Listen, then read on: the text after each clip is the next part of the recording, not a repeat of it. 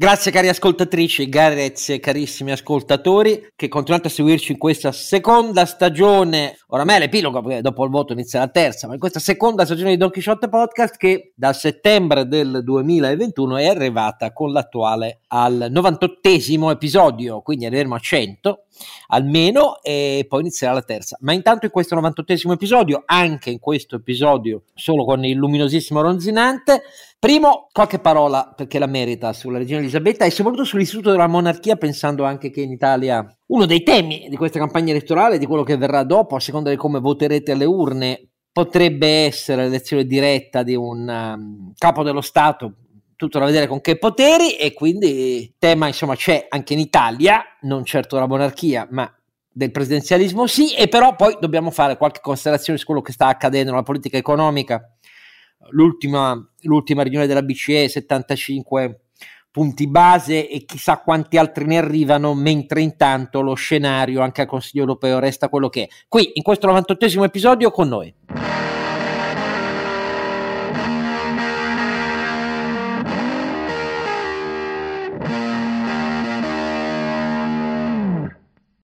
Carissimi ascoltatori, la voce di Don Quixote è sempre quella di Oscar Giannino, mesto per quello che è successo, devo dirvi la verità e ve lo spiegheremo perché, ma eh, in questo 98 episodio è quasi bruciato perché eh, sono veramente arso con la pelle, non perché faccia ancora caldo, fa ancora troppo caldo, sì, ma non è questo il punto, ma perché eh, vi trovo vi- vicino, più vicino del solito, al mio unico compare in questa puntata che arde come una supernova con la sua intelligenza e che è ovviamente ronzinante. Caro Roberto Carnevale Maffè, sì sì, ardo, sono ardente, ardito, poi ardito direi, non ardito, va di moda l'ardito, direi, qui con il clima già si orienta anche linguisticamente verso il prossimo ventennio. Ma tu sei ardente di fuoco o il romanesco che diventerà una delle prossime lingue ufficiali come la pasta arde, arde, esatto. ardente, cioè che è un'altra cosa. In quel senso, sì, sì. No, passiamo dal toscano come lingua ufficiale al, al, al romano, si capisco, c'è un decadimento dal, dal, dall'Arno al Tevere, se posso dire. Ma, Vabbè, ma vuoi, vuoi, vuoi, mettere? Sarà, ci sarà Faremo con Manzoni, cioè, risciacqueremo i panni del Tevere. Ci sarà, ci sarà, la possibilità di attingere al giusti per prendere in giro il potere, come la grande tradizione delle pasquinate romane contro il potere, cioè risale a prima dell'impero, ai tempi della Repubblica Romana. Quindi, vabbè, detto tutto questo, la regina Elisabetta la Grande, come secondo me giustamente l'ha denominata nel suo bell'intervento. Pessimo premier del Regno Unito, ma bellissimo intervento alla Camera dei Comuni Boris Johnson, è morta, più di 70 anni di regno, 96 anni di vita, fedele fino alla fine alla sua dedizione verso il dovere istituzionale, ha retto stringendo i denti fino a che il quindicesimo premio della sua vita si è presentata a lei a Balmora, lascia quello che non c'è bisogno che aggiunga, cioè un intero paese, un intero mondo che riconosce lei devozione al dovere, misura, senso istituzionale, capacità di vivere i tempi, non perché assecondasse promuovendo la trasformazione epocale in un mondo dagli anni della seconda guerra mondiale fino a oggi, però l'evoluzione della monarchia in un equilibrio assoluto rispetto a un re che, gover- che regna ma non governa, contemporaneamente però cavalcando e adeguandosi sempre con fermezza e dignità senza mai clamore trash al mutamento abissale dei costumi, della politica, dell'economia, dei mercati, della collocazione anche internazionale del Regno Unito. Pensate, entra, non entra in Europa, poi entra in Europa per anni, poi esce. Tutto questo ha saputo farlo in una maniera tale che l'intero mondo non può che vedere lei un esempio di dedizione, fedeltà, lealtà, equilibrio, ironia che i portieri che i politici eletti si sognano. Questo è, il filo rosso di tutti i commenti, insomma, è, ed è impressionante. Certo, donne così non è stato facilissimo per lei, né all'inizio né per molti decenni. Una donna giovanissima che ascende, si trova un marito che all'inizio pensa di avere eh, ambizioni, lo sa tenere al suo posto e poi fa tutto quello che ha fatto. Allora, il significato profondo della riflessione, secondo me, è necessario, va al di là dei meriti della levatura straordinaria di questa donna, fedelissima alla tradizione britannica, i Corgis, Balmoral, la Scozia, tutto quello che volete voi, ma però con una grande capacità di saper vedere le cose del mondo che cambiava.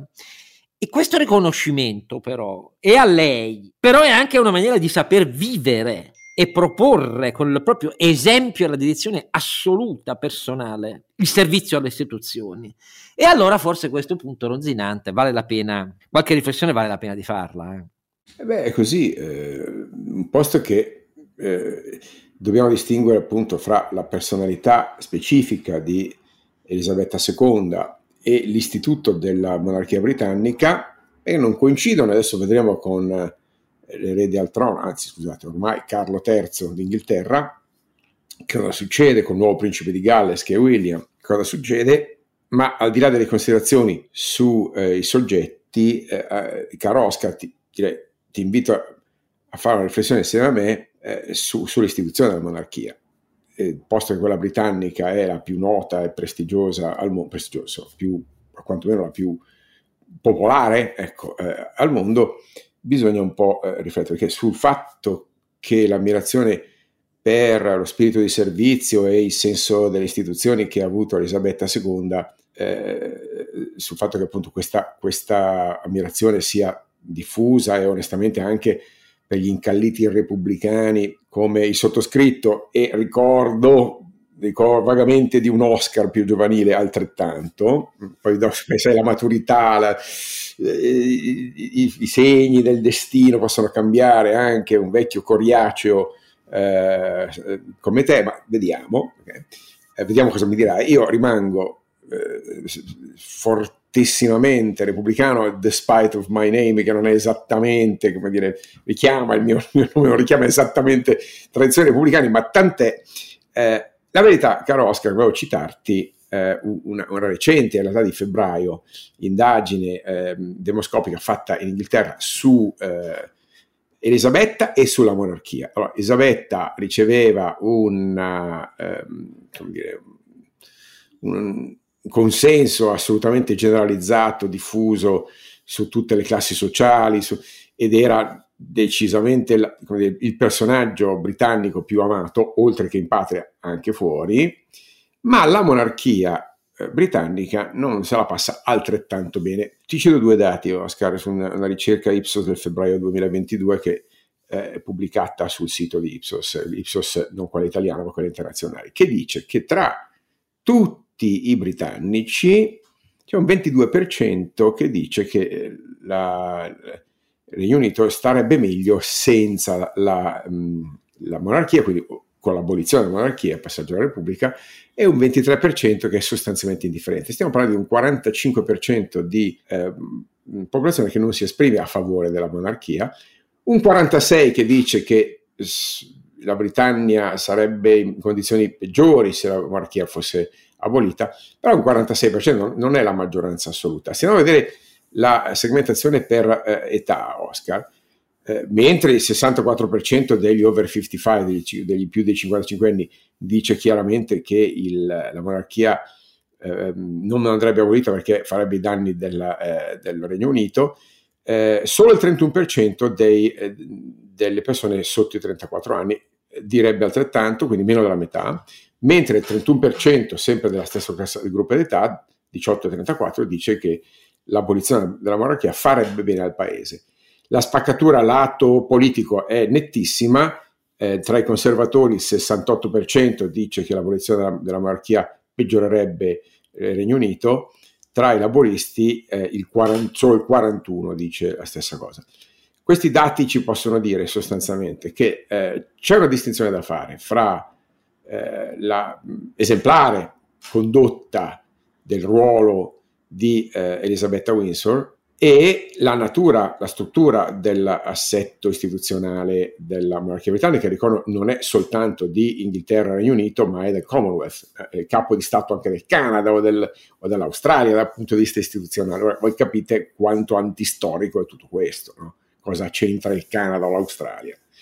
Ehm, quindi c'è un livello, fatemi dire, nazionale eh, del, delle isole britanniche che eh, in qualche maniera devono decidere il loro destino. Mi sembrano un po' confusi ultimamente gli amici britannici. Esco, vado, mi si nota di più se rimango o se vado eh, con una prospettiva dell'inflazione di un cambiamento radicale dei rapporti commerciali la, la panzana di una Brexit che faceva una Global Britain sta emergendo in tutta la sua colossale presa per i fondelli e inganno, non sarà indifferente, caro Oscar, l'assetto istituzionale. Quindi potrebbe essere l'ultima, eh, l'ultima, l'ultimo monarca amato, e non so se altrettanto capiterà Carlo III, potrebbe essere l'ultimo monarca eh, approvato.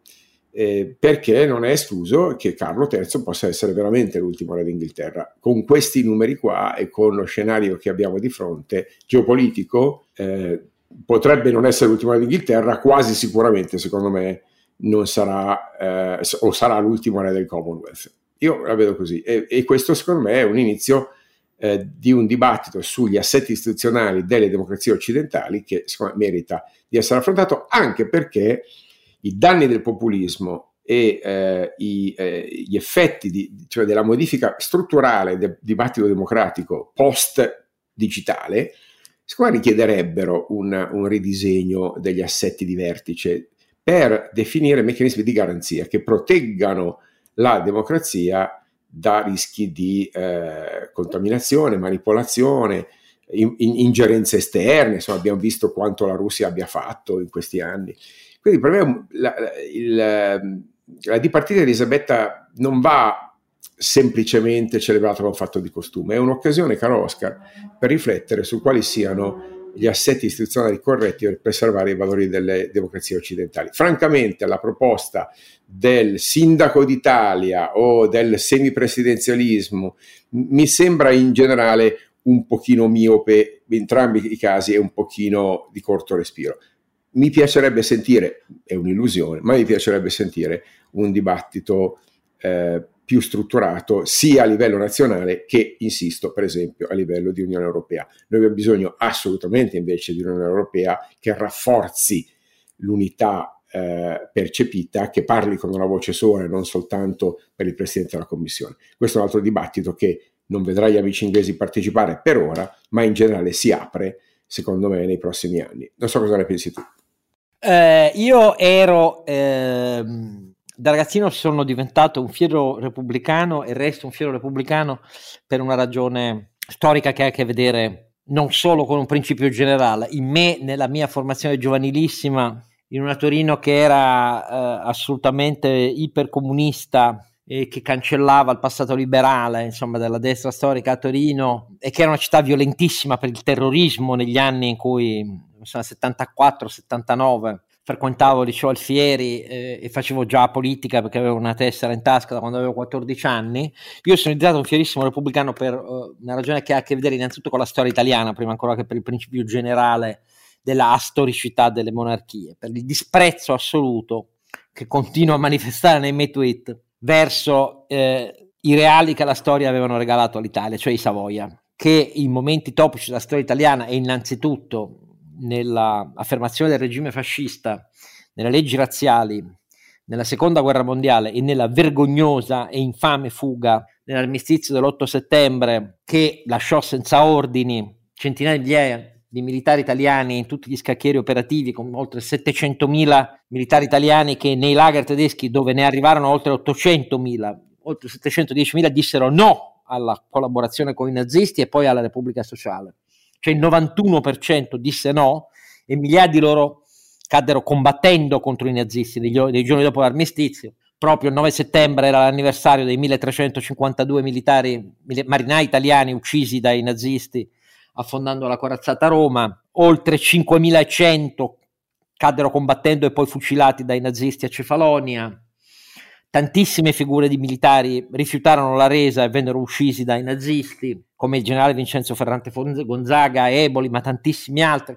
Il mio disprezzo assoluto per come i Savoia si sono comportati verso l'Italia. Questa è una roba che mi ha sempre fatto pensare fin dall'inizio che la scelta repubblicana era sacrosanta, ovviamente perché le monarchie erano astoriche, ma nella vicenda italiana era assolutamente priva di esitazioni e così resto, a dire la verità. Diverso è il giudizio storico da dare su come la monarchia ha saputo affrontare nel Novecento passaggi istituzionali e storici terrificanti, la fine dei vecchi imperi, gli imperi centrali, tra la prima, alla fine della prima guerra mondiale, la fine della Felix Austria, il dissolversi degli Asburgo con Carlo I, portava il tuo stesso nome, che succede a Francesco Beppe 1916 non era per la guerra, tentò di uscire dalla guerra per i fatti suoi, fu sputtanato sia dai tedeschi che dagli austriaci che ehm, dai francesi con Clemenceau, finì tristemente esule a Madera, ma anche nel dopoguerra ci sono giudizi netti da dare. Da una parte fedeli alla tradizione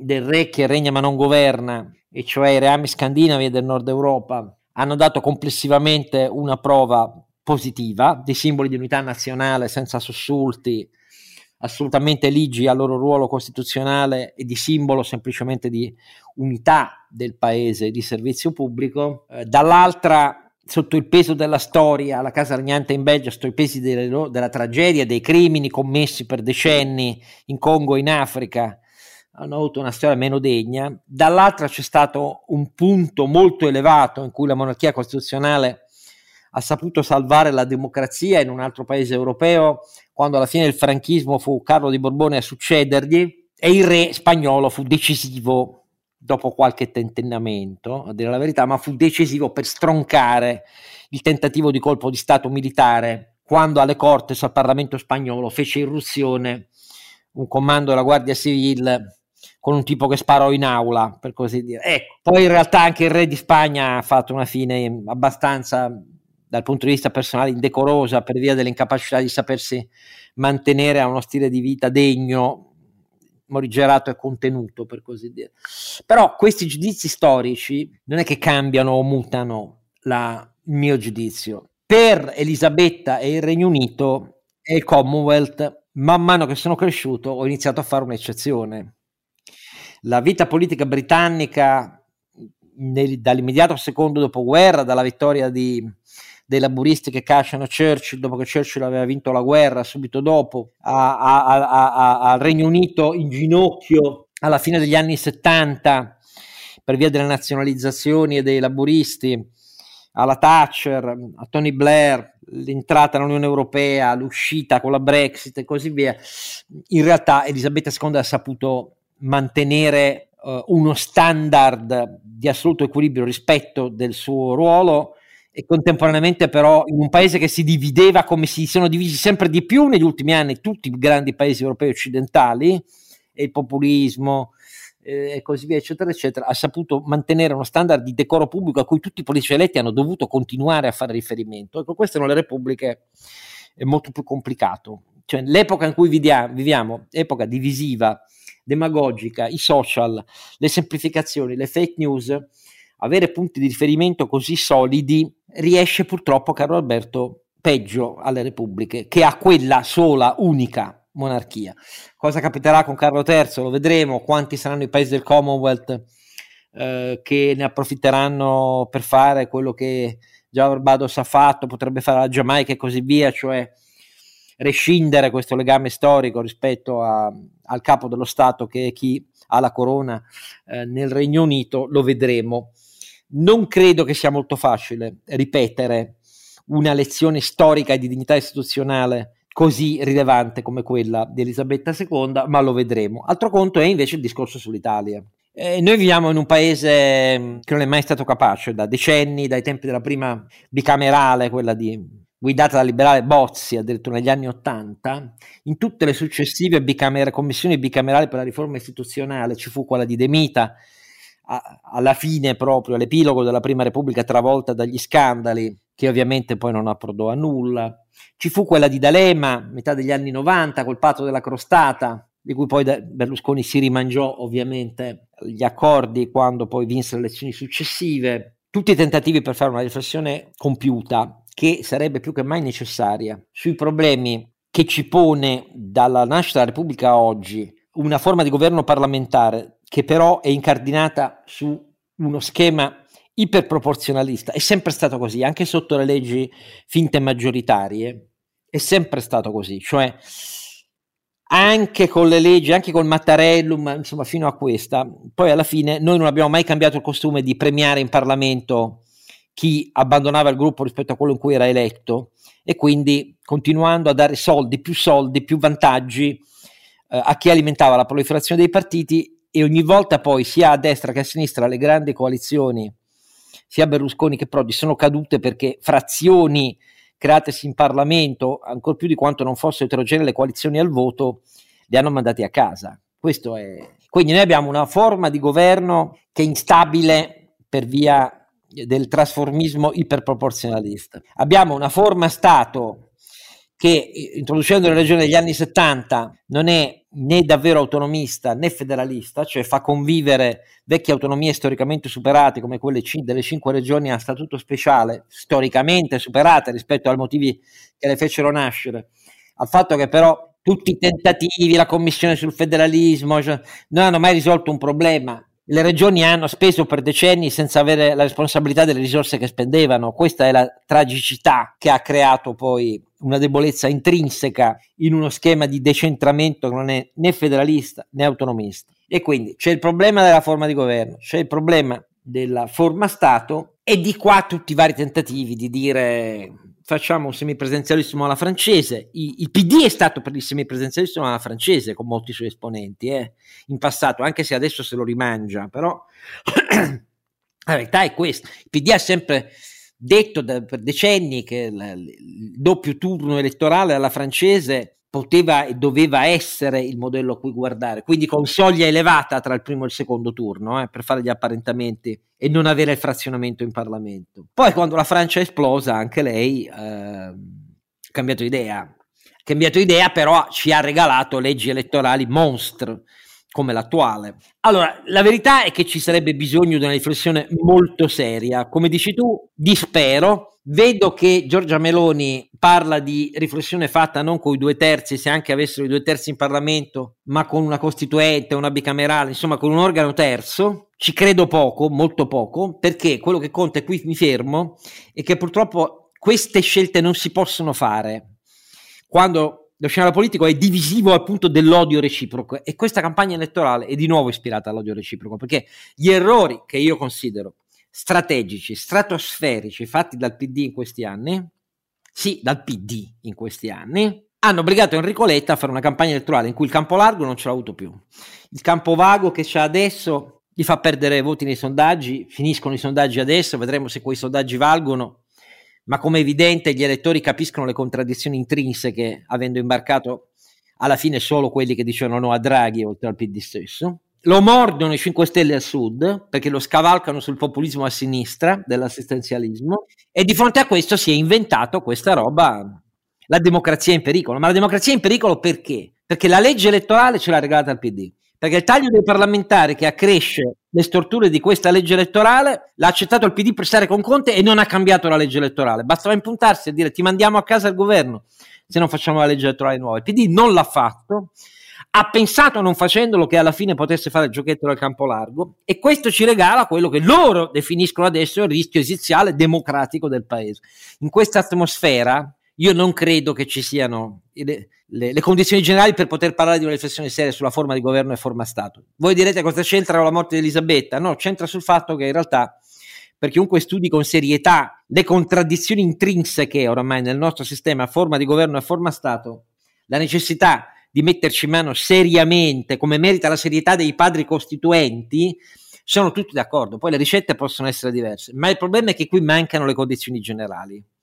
Quindi io purtroppo non ci credo, non credo affatto che la prossima sarà una legislatura costituente, siamo affidati alle scelte degli italiani e vedremo, ma per intanto fatemi dire, con tutto il sacrosanto rispetto per l'equilibrio di, dell'attuale Presidente della Repubblica Italiana Mattarella, che ancora una volta è stato il PD a dire che adesso vogliono mandare a casa e Mattarella è giustamente incazzato perché il PD ha tirato fuori questo tema, chissà Dio perché, però detto questo, con tutto rispetto per Mattarella, viva viva la regina Elisabetta, ma non la monarchia. Questo io, caro Carlo Alberto, non lo dirò mai. Non possiamo pensare che una donna straordinaria come è stata questa, da sola, possa invertire il corso della storia e farci diventare monarchici. Una cosa di no, per... è che, che, in Italia non possiamo, coi Savoia lasciamo, cioè, è una roba di... Eh, in Italia non possiamo, però diciamo, togliendoci un pochino da, dall'abito nazionale, un po' provinciale ormai su via, dobbiamo dire, per esempio, qual è l'assetto corretto istituzionale in un'evoluzione dell'Unione Europea? Cioè, serve un presidente dell'Europa? Dobbiamo farlo eletto? Bravo, ti, ti quello è il vero dibattito. Beh, è, è, giusto, cioè, posto che loro hanno il monarca del Commonwealth e noi che ci abbiamo? Cioè, eh, eh, abbiamo appunto la, la, la von der Leyen, Presidente del Parlamento Europeo o il Presidente del Consiglio d'Europa, non si capisce francamente chi rappresenta l'Europa e servirebbe insieme all'evoluzione organizzativa, finanziaria, insomma, è il momento di discuterne secondo me, però ti dico la mia. Ma posso dirti una cosa, pensa, Prego. paragona da una parte. L'indegnità infame dei Savoia che prima accettano il fascismo, poi le leggi razziali, poi di scendere a fianco di Hitler in campo, poi di fuggire di fronte all'armistizio lasciando tutti lì, con questa indomita prova data da sta ragazzina, quando era ragazzina ancora, quando era ventenne, che si sceglie, si sceglie chi? Filippo, no? Filippo, vedo poca attenzione su questo, Filippo era il nipote adottivo di Lord Mountbatten, Lord Mountbatten sarà poi l'ultimo viceré eh, indiano, ammiraglio della Marina Britannica, ma Lord Mountbatten si chiama Mountbatten perché cambia nome perché di fronte al fatto che contro i tedeschi si combatte no? nella prima e seconda guerra mondiale. Però lui era un Battenberg, era un tedesco, la sua era una famiglia nobile dello Schleswig-Holstein, imparentata con i tedeschi che erano i monarchi in Grecia e cambiano nome, ma per i britannici all'epoca questa roba era comunque il tedesco, no? Pensa che poi Lord Mountbatten non solo rimarrà un protagonista, è lui che fa conoscere quando lei ha 13 anni eh, e lui 4 anni in più, Filippo e eh, Elisabetta, Elisabetta si metterà in capo, non sentirà nessuno, vorrà lui, si sposerà lui, poi alla fine Lord Mountbatten finirà esploso su una barca a largo dell'Irlanda perché l'Ira gli mette una bomba e muore. Pensa in tutta questa storia, Elisabetta è riuscita a far digerire ai britannici in guerra contro i tedeschi nella prima e poi nella seconda guerra mondiale sotto le bombe suo padre, il grande Giorgio VI, diventato re perché ha un fratello che corre dietro un'ereditiera americana, insomma in quella famiglia ce ne sono di guai eh, da sempre, eh, però fa digerire un tedesco e se lo mette sotto. Allora, tu pensa a una prova di questo genere di fronte a quello che pagano i britannici nelle guerre, l'ho ricordato, il razionamento se lo fanno nel 40 con l'alimentare generale e, e dura fino al 54 e nessuno batte ciglio perché riesce a tenerlo in riga senza che mai questa roba possa apparire altro che britannica nell'interesse dei britannici, degli inglesi e della democrazia nel mondo. Paragona ai Savoia, non voglio dire niente perché insomma, i fatti parlano da soli, però ho visto che i giovani italiani questa roba di camminare sul filo dopo la tragedia di tanti milioni di morti per combattere i tedeschi, di volersi intestare da sola con feroce determinazione la scelta di un tedesco di cui diffidavano tutti, beh, oh, e si fa la storia con queste robe qua, è un gesto di riconciliazione pazzesca. Vabbè. Però Oscar, c'è una cosa istituzionale che voglio dirti, non so come la pensi.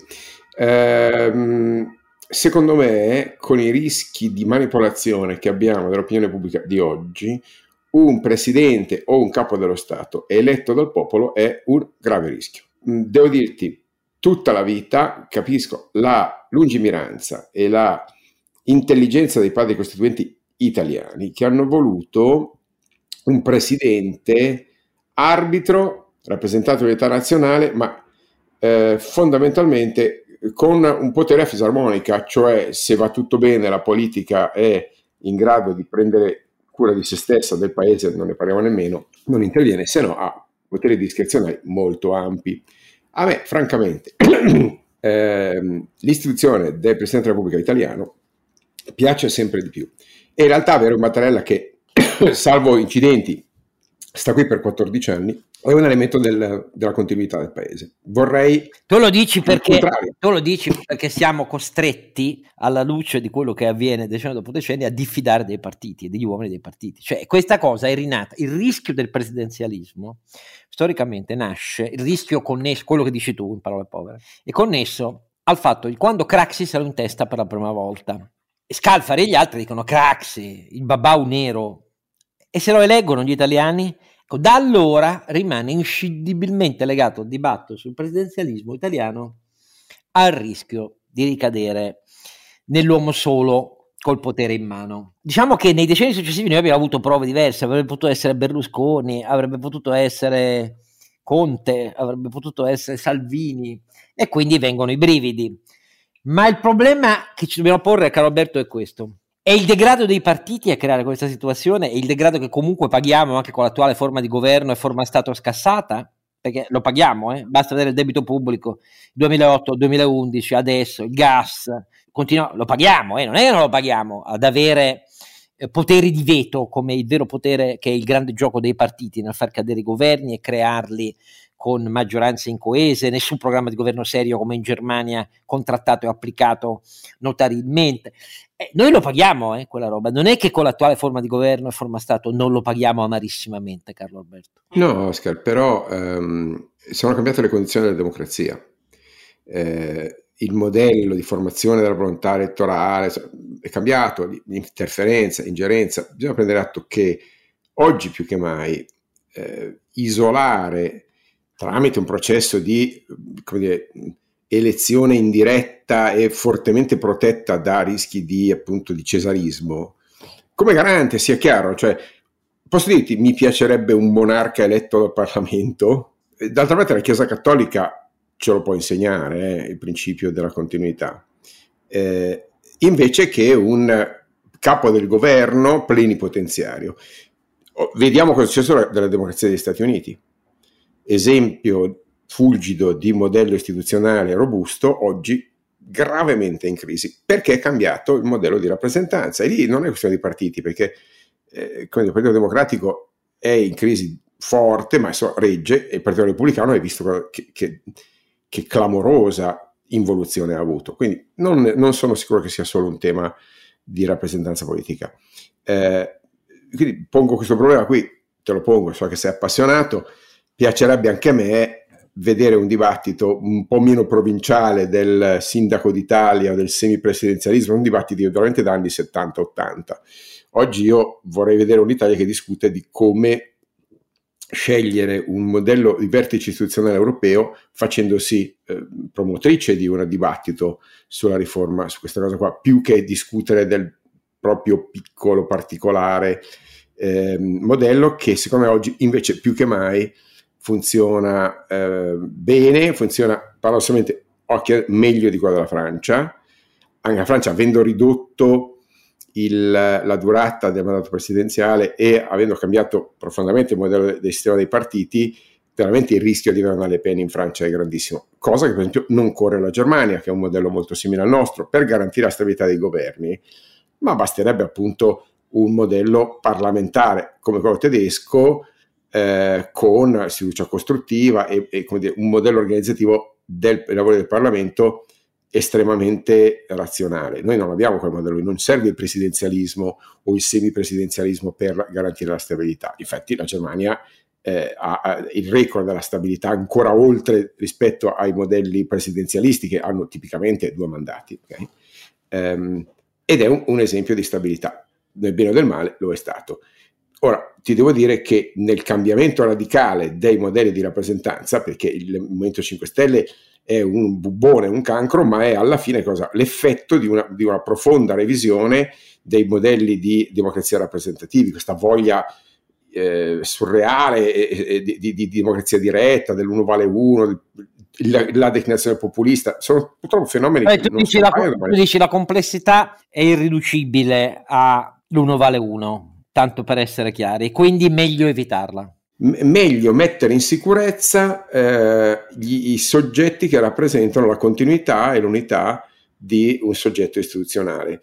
Eh, dire, esporli ai volubilissimi eh, dire, cambiamenti di umore dell'elettorato è, è, è rischioso. Lo vediamo, lo vediamo, nel modello italiano, se non ricordo male è stato eh, politologo liberale recentemente a definire il, il novismo, come la, la, la, il, il, il, proviamo anche questi come chiave di lettura dell'elettorato italiano, cioè hanno provato Renzi, hanno provato Salvini, hanno provato i 5 Stelle, adesso proviamo, con la, proviamo anche con la Meloni, non si sa mai, direbbe. Guarda, io, ti, io, guarda, io in estrema sintesi ti dirò questo, io non sono un, mai stato un presidenzialista, ma penso che bisogna cambiare profondamente la forma di governo attribuendo poteri definiti al Presidente del Consiglio, che nella Costituzione attuale è un primus inter pares, è solo il titolare dell'indirizzo politico ma i partiti fanno e disfanno quello che vogliono.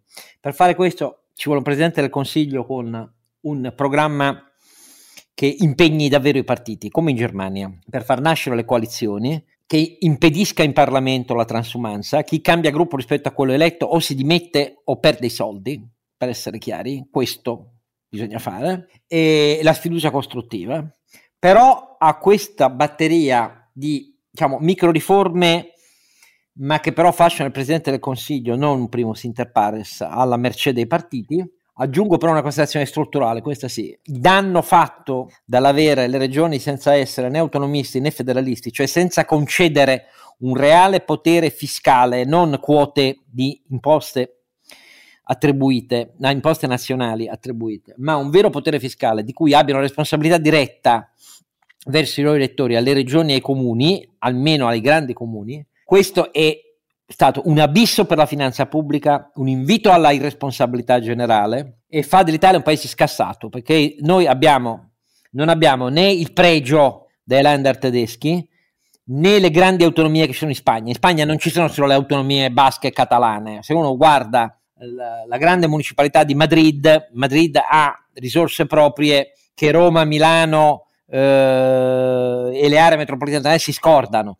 Ecco, questa roba qui altrove ha generato un grande senso di responsabilità, perché il contatto tra elettori, la vicinanza tra elettori e risorse proprie gestite dai poteri locali negli altri paesi europei ha ottenuto un effetto di responsabilizzazione. I verdi in Germania sono cambiati grazie al fatto che alla prova di governo in grandi lender hanno mutato da natura il tipo di proposte che fanno. Uh, in Spagna, in Spagna l'esplosione del Partito Popolare rispetto ai tempi di Aznar per la corruzione e il fenomeno Vox di fronte alle responsabilità regionali porta gli spagnoli quando tutti si aspettano che esploda Vox a tornare a giovani del Partito Popolare più radicali e eh, più, più estremisti dei tempi di Aznar che era un moderato centrista ma non a Vox perché rispondono direttamente delle risorse degli interventi nelle grandi aree metropolitane, nelle grandi municipalità e nelle regioni decentrate, con poteri propri. Ecco, io in questo continuo a credere. Poi è illuminista credere che ci si arrivi, perché in realtà regionalismo e autonomismo sono stati fottuti dalla Lega e da Salvini, innanzitutto. Però resta il fatto che questo è un motivo di totale squilibrio di finanza pubblica e della responsabilità dei poteri rispetto alle entrate nel nostro paese, generatore di, efficien- di inefficienza, corruzione e malgoverno. Non c'è solo il problema del governo centrale eh, in Italia. Oltretutto, se uno vede, anche ai tempi di Salvini, in regioni come il Friuli e il Veneto, la necessità di rispondere a tessuti territoriali, economici e imprenditoriali come quelli ha portato i leghisti a rinsavire e a diventare più abili e più apprezzati perché sanno governare rispetto alle chiacchiere del loro leader nazionale che è un comico da bar.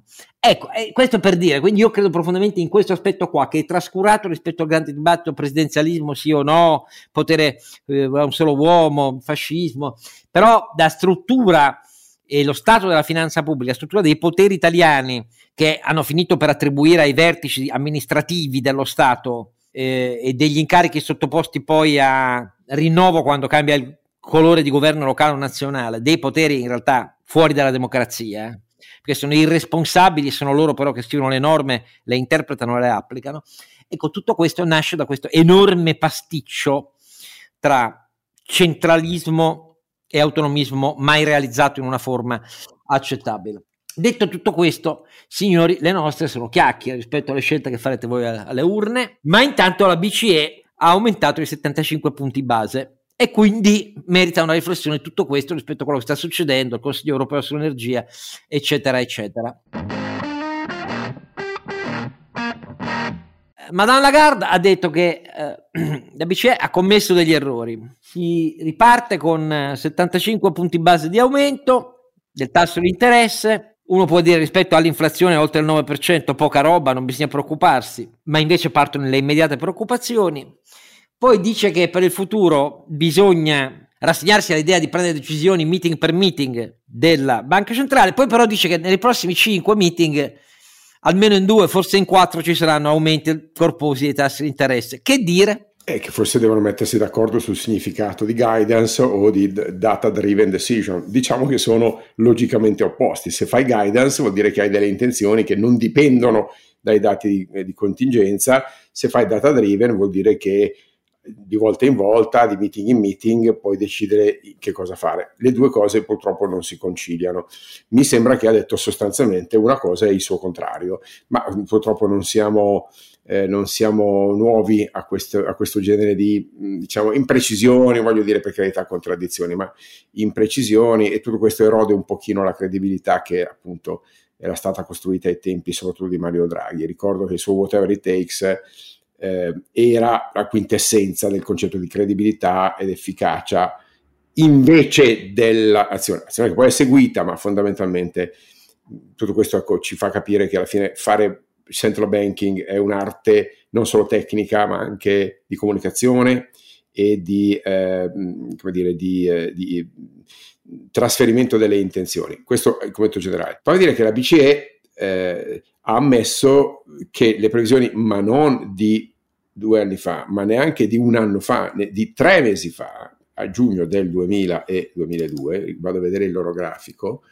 eh, erano inflazione per quest'anno del 6,8, l'inflazione quest'anno è l'8,1 media sull'Eurozona. L'anno prossimo ancora peggio perché l'inflazione era data a un 3,5, le previsioni sono alzate al 5,5. Beh, capite che due punti in più non è che sono proprio noccioline. Eh? Ehm, peraltro i numeri invece della crescita, sempre di, eh, di, BC, di, di SCB, eh, sono numeri dire, meno preoccupanti tanto per dire, a giugno avevamo previsto una crescita dell'eurozona del 2,8, l'hanno corretta in alto al 3,1. Ora, una correzione dovuta alla performance importante del primo semestre, occhio che nel secondo semestre, però è una correzione in alto, stiamo parlando di numeri di giugno. Eh. Invece, mo, pesante correzione per il 2023, 0,9 di crescita in eurozona contro un 2,1 previsto due, tre mesi fa. Questo per dire i macro. Eh, I numeri sono... Eh, ancora legati a fattori di rischio che la BCE definisce preoccupanti sul downside, quindi possibilmente esposti a peggioramento invece che a eh, miglioramento. Eh, la verità, caro Oscar, che anche lì mi sembrano armi abbastanza spuntate quando loro stessi dicono, eh sì, però il grosso del problema è eh, costi dell'energia. Quindi noi cosa facciamo? Alla fine rallentiamo l'economia sapendo che i nostri tassi di interesse non hanno un granché di effetto diretto sull'inflazione, ma speriamo in un giro lungo, cioè rallentando l'economia, diamo al mercato i segnali che bisog- servirà meno energia anche in Europa e quindi i mercati mm, chiederanno mm, meno premio per eh, i future dell'energia e quindi alla fine l'inflazione torna indietro un po' più bassa perché si riducono le aspettative del fabbisogno energetico mi sembra un giro un po' lungo, quando in realtà io avrei preferito, te lo dico tu subito Oscar, un intervento monetariamente più corretto, cioè un aumento di 3 punti, no? non di 0,75, perché noi abbiamo tassi reali negativi per quanto? Se l'inflazione è 9,1 e i tassi sono oggi all'1,25, 0,75, a seconda di, che, di quale de, de, de, degli indici che volete ottenere, ma comunque dire, sono una frazione dell'inflazione, vuol dire che di fatto non siamo ancora in una situazione neutrale, siamo ancora in una situazione di repressione finanziaria e tassi reali negativi. Questi sono i fatti. Se vuoi avere, riacquistare credibilità, Korosca, eh, io avrei detto alla politica, cara politica, it, la, la, festa è finita, specialmente cari italiani, eh, la festa è finita, io alzo di, non di 0,75, di un punto e mezzo, due, e, e, e vi garantisco che alzo di altri un punto e mezzo, due ogni mese da qui ai prossimi tre mesi e arrivo al, almeno al 5-6%, visto che mi dicono che l'inflazione l'anno prossimo è il 5-5, eh, scusami Oscar, abbi pazienza, eh, me lo dicono loro. Eh. E a quel punto dici, non vole, volete che li riabbassi? E allora intervenite con la politica economica la politica fiscale. Non, non, avete gli strumenti istituzionali? Dotatevi di strumenti istituzionali. Io faccio la banca centrale, sono indipendente e faccio quello che devo fare garantire la stabilità monetaria. Vi mando in recessione, cazzi vostri, dovete intervenire lato politica economica e politica fiscale, non tocca alla politica monetaria combattere le recessioni, se no, come dire, se no viene giù tutto, capisci? Viene giù tutto, Oscar. Quindi, vuoi che ti dica il mio punto di vista? Questo aumento del tasso di interessi è l'ammissione di eh, incapacità, da un lato sappiamo che non serve a niente o a ben poco lato eh, inflazione, dall'altro conferma la sostanziale assenza di autonomia, indipendenza e strategia di una banca centrale ancora immatura e eh, poco lucida nel, nelle sue logiche, sapendo che comunque si è dotata di strumenti per intervenire, quindi ci, c'erano gli strumenti straordinari per intervenire in caso di, eh, chiamiamola, ingiustificata allargamento degli spread, perché il, eh, il, lo strumento varato eh, nei mesi scorsi lo consente, certo è condizionato, ma le condizioni sono fair.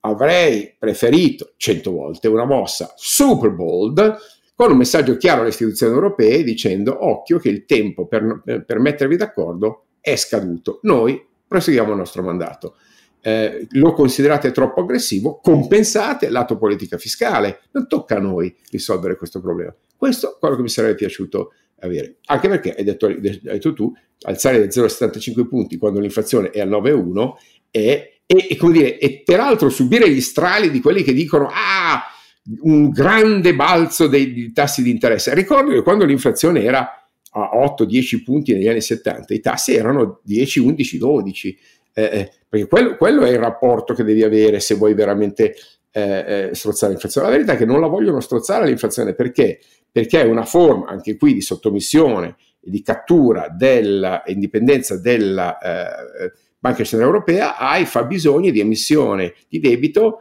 di, de, de, di, larga parte dell'Europa, consapevole del fatto che la transizione energetica, il, il, la, l'affrontare questo scenario anche di rivoluzione industriale del welfare richiederà ulteriore debito pubblico. Quindi non ci prendano in giro. La BCE ha perso l'occasione per dimostrare in questo momento, devo dire, sono un po' deluso, ma sia da, da, da, dall'elemento quantitativo della decisione che la, la loro debole eh, spiegazione, mi sarebbe piaciuto una, avere una banca centrale che almeno essa eh, potesse ribadire di essere un pilastro delle istituzioni europee, quindi riprendendo in mano il governo della politica monetaria eh, co- come serve. Siamo in una situazione in cui non, la BCE non fa né uno né l'altro, né carne né pesce. È una situazione che non mi piace e non promette bene, anche perché di nuovo concede alla politica europea spazio per traccheggiare, per rinviare le edizioni sul gas e li mettevi di fronte alle loro contraddizioni e li inchiodavi senza trascendere nel tuo mandato perché non, non dicevi che cosa fare, ma gli rimandavi la palla. Signori, le castagne dal fuoco fiscali ve le togliete voi. Noi abbiamo il mandato della stabilità finanziaria, cosa che non viene rispettata. Noi non abbiamo stabilità finanziaria in Europa, abbiamo una instabilità finanziaria certamente in parte importante, ma anche lì perché l'abbiamo importato l'instabilità dell'energia? Perché le politiche energetiche dei paesi europei non sono state all'altezza. Bene, un altro messaggio chiave, non pensiate che possiamo cavare le castagne dal fuoco da una situazione di assoluta dipendenza energetica che voi avete creato e adesso pagate il prezzo di quella contraddizione. Questo avrei fatto, caro Oscar. Sbaglio? È difficile dire che sbagli, eh?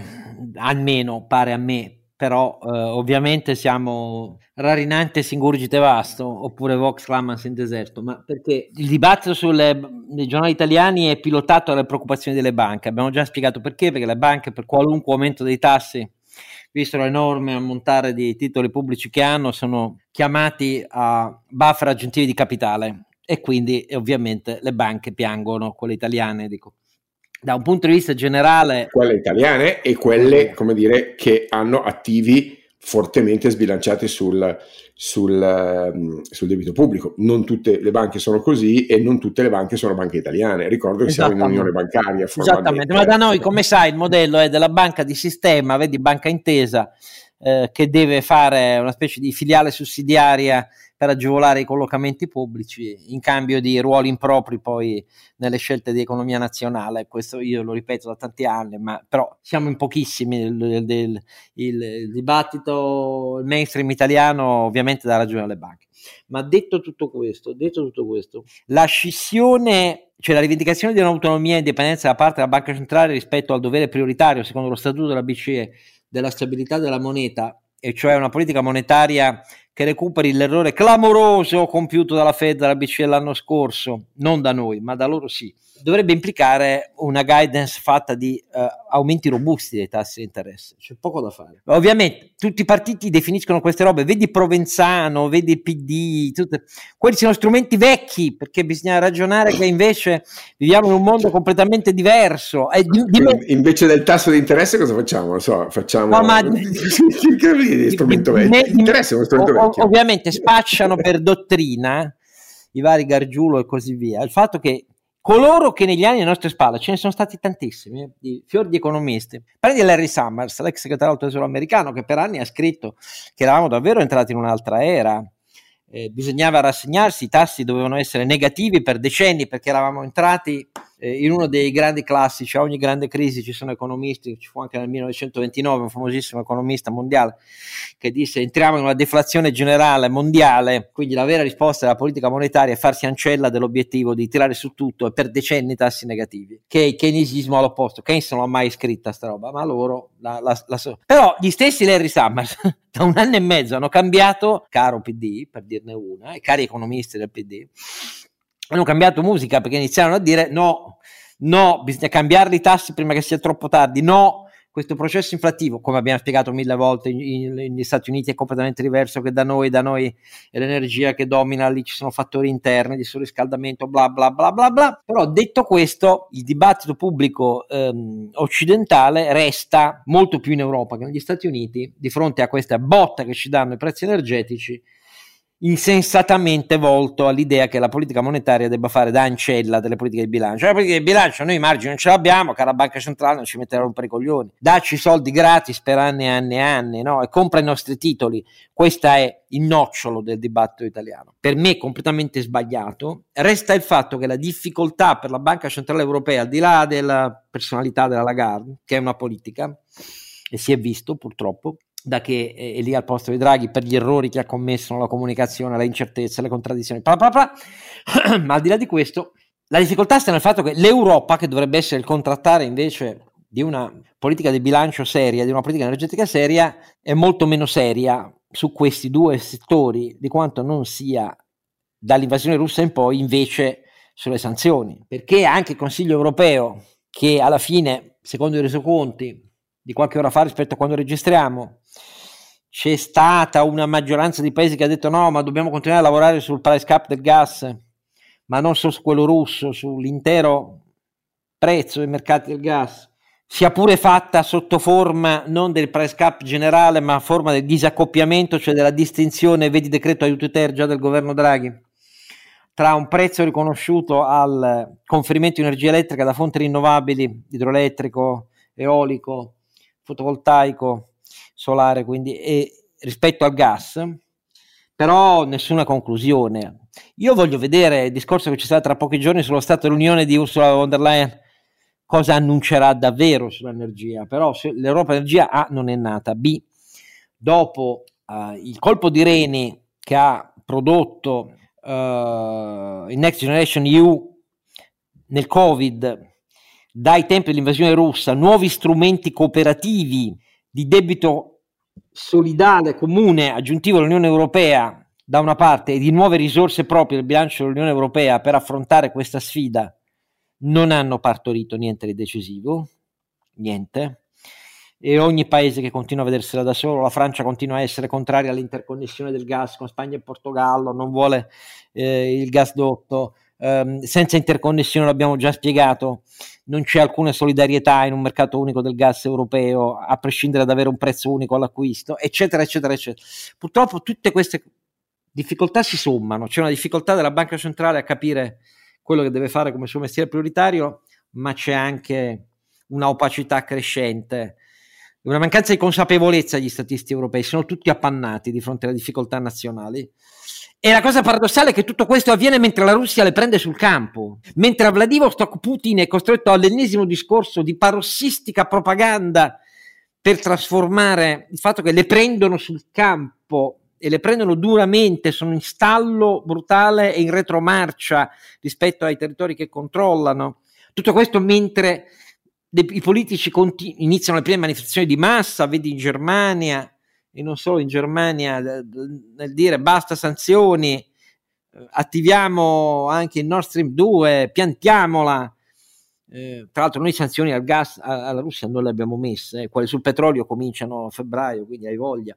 Ma detto tutto questo, questo processo di indebolimento preme sui governi nazionali deboli, statisti europei capaci di cambiare la musica sul campo non ci sono, strumenti cooperativi di finanza pubblica per curare le asimmetrie, sorreggerle, per esempio un rifinanziamento del MES per tutti quelli che entreranno in cassa integrazione per via dei prezzi energetici, nessuno ne parla, e quindi la BCE sprofonda ancora peggio nei suoi errori. Paradossalmente, tutto questo mentre Putin è indebolito e mentre eh, l'agenzia di statistica russa ha sospeso da mesi la pubblicazione dei suoi dati, altro che le, le sanzioni non fanno male alla Russia. Se non facessero male alla Russia, mi pare che non pubblicherebbero i dati, hanno sospeso le pubblicazioni, così, così la banca centrale russa. Tra l'altro l'agenzia di statistica russa già tre anni fa era stata posta sotto il comando e il controllo del Ministero dell'Economia da Putin, tanto per capire. Ecco, allora tutto questo è paradossale, però questo rende, e conclusione del mio discorso, paradossalmente più rischiosa da un doppio profilo la posizione dell'Italia e del governo italiano che nascerà in coerenza alle vostre scelte, cari ascoltatori, il 25 di settembre, perché la mancata nascita di un'Europa dell'energia, da una parte, e dall'altra le incertezze di questa politica monetaria e il fatto che quindi l'inflazione colpirà molto duramente senza riallineamento degli, dell'asset allocation, rende doppiamente più a rischio la posizione italiana che capitalizza a proprio svantaggio il massimo fattore di rischio per il suo debito pubblico da una parte, cioè avere non tanto per la sostenibilità del debito pubblico, ma noi abbiamo pochissimo spazio di finanza pubblica per interventi onerosi aggiuntivi per sostenere gli effetti sociali e produttivi dei prezzi energetici e dall'altra il massimo fattore di rischio per la dipendenza dal gas russo, noi tedeschi. Doppia esposizione al rischio, ma posizione molto più debole sia per finanza pubblica che per presenza di altre fonti in Germania rispetto alle nostre e quindi i politici italiani invece di capire che questa doppia esposizione al rischio e questa doppia debolezza della mancata nascita dell'Europa dell'energia e della BCE ci dovrebbe spingere a misure cooperative solide, efficaci, immediate, a grandi convergenze nazionali di fronte a questa che è un'emergenza epocale, epocale, perché col, rischia di darci frustate nei prossimi mesi profondissime su chi sta peggio in Italia e sulle industrie, purtroppo si è imbarcato in una campagna elettorale insensata, di odio, di palle, e io spero solo che rimedierete voi votando. Non faccio troppa. Non sto chiamando a nessuno a Ercule sforzi, però mettetevi una mano sulla coscienza, mettetevela davvero, perché la posizione che rischiamo come Italia, al di là dei partiti che vi stanno o sulle scatole o che amate, rischia di pagare un prezzo molto amaro per effetto delle debolezze accumulate per errori pluridecennali nel nostro passato, su cui in questa campagna elettorale non c'è un bilancio da parte di nessuno. Fanno tutti a gara a non esserci stati. E il più Conte sta pure riprendendo voti. Tanto per cambiare. Va bene, questo è quello che penso in estrema sintesi. Magari troppo pessimista secondo te? No, Oscar, non, no, siamo tutti preoccupati di un'Italia che inneggia a programmi politici che scassano il bilancio, ma sono talmente incredibili che gli stessi proponenti dicono ma non ci crederete mica, abbiamo scritto ma non, non, non faremo niente del genere, cioè siamo all'istituzionalizzazione della presa per i fondelli, se posso dire. Io chiamo la leader del partito che va per la maggiore Penelope proprio perché disfa di notte con le interviste eh, alle testate internazionali ciò che tesse di giorno nei suoi comizi eh, in giro per l'Italia. Siamo veramente una roba scandalosa, scandalosa per, per, per la qualità diciamo, de, della rappresentanza politica che tutto questo esprime, al di là di quello che, che faranno, che dal mio punto di vista ormai siamo un paese con, con, il guinzaglio corto, i, i vincoli di bilancio che abbiamo, questo scenario di aumento di tassi di interesse eh, che è inevitabile, anzi hai capito come la penso, no? secondo me siamo assolutamente eh, eh e, mi auguro che qualcuno, Francoforte, capisca eh, questo tipo di argomenti e sono sicuro che qualcuno li capisce, se qualcuno li capisse eh, per l'Italia è scaccomatto, amico mio. E che non sarebbe neanche male, a, a me sarebbe piaciuto che lo facessero ieri, non lo hanno fatto, sarebbe stato un bel segnale agli elettori italiani. Eh, non, non, tanto perché deve interferire la BCE, all'esatto contrario, perché non deve lasciarsi ehm, trasformare in uno ostaggio della politica. È essenziale che un'istituzione come la Banca Centrale rimarchi la propria indipendenza. Eh, e il modo per rimarcare l'indipendenza è ehm, guardare al suo mandato istituzionale invece che fare l'occhiolino alla politica nazionale. Bene, possiamo concludere qua su questo. Ora che non avrete più i sondaggi, nei giorni a venire, pensateci, la possibilità di uno scacco matto per l'Italia c'è e come per colpa degli errori accumulati per tanti anni. Appuntamento con un enorme grazie a Carlo Alberto Ronzinante per tutti al 99 episodio.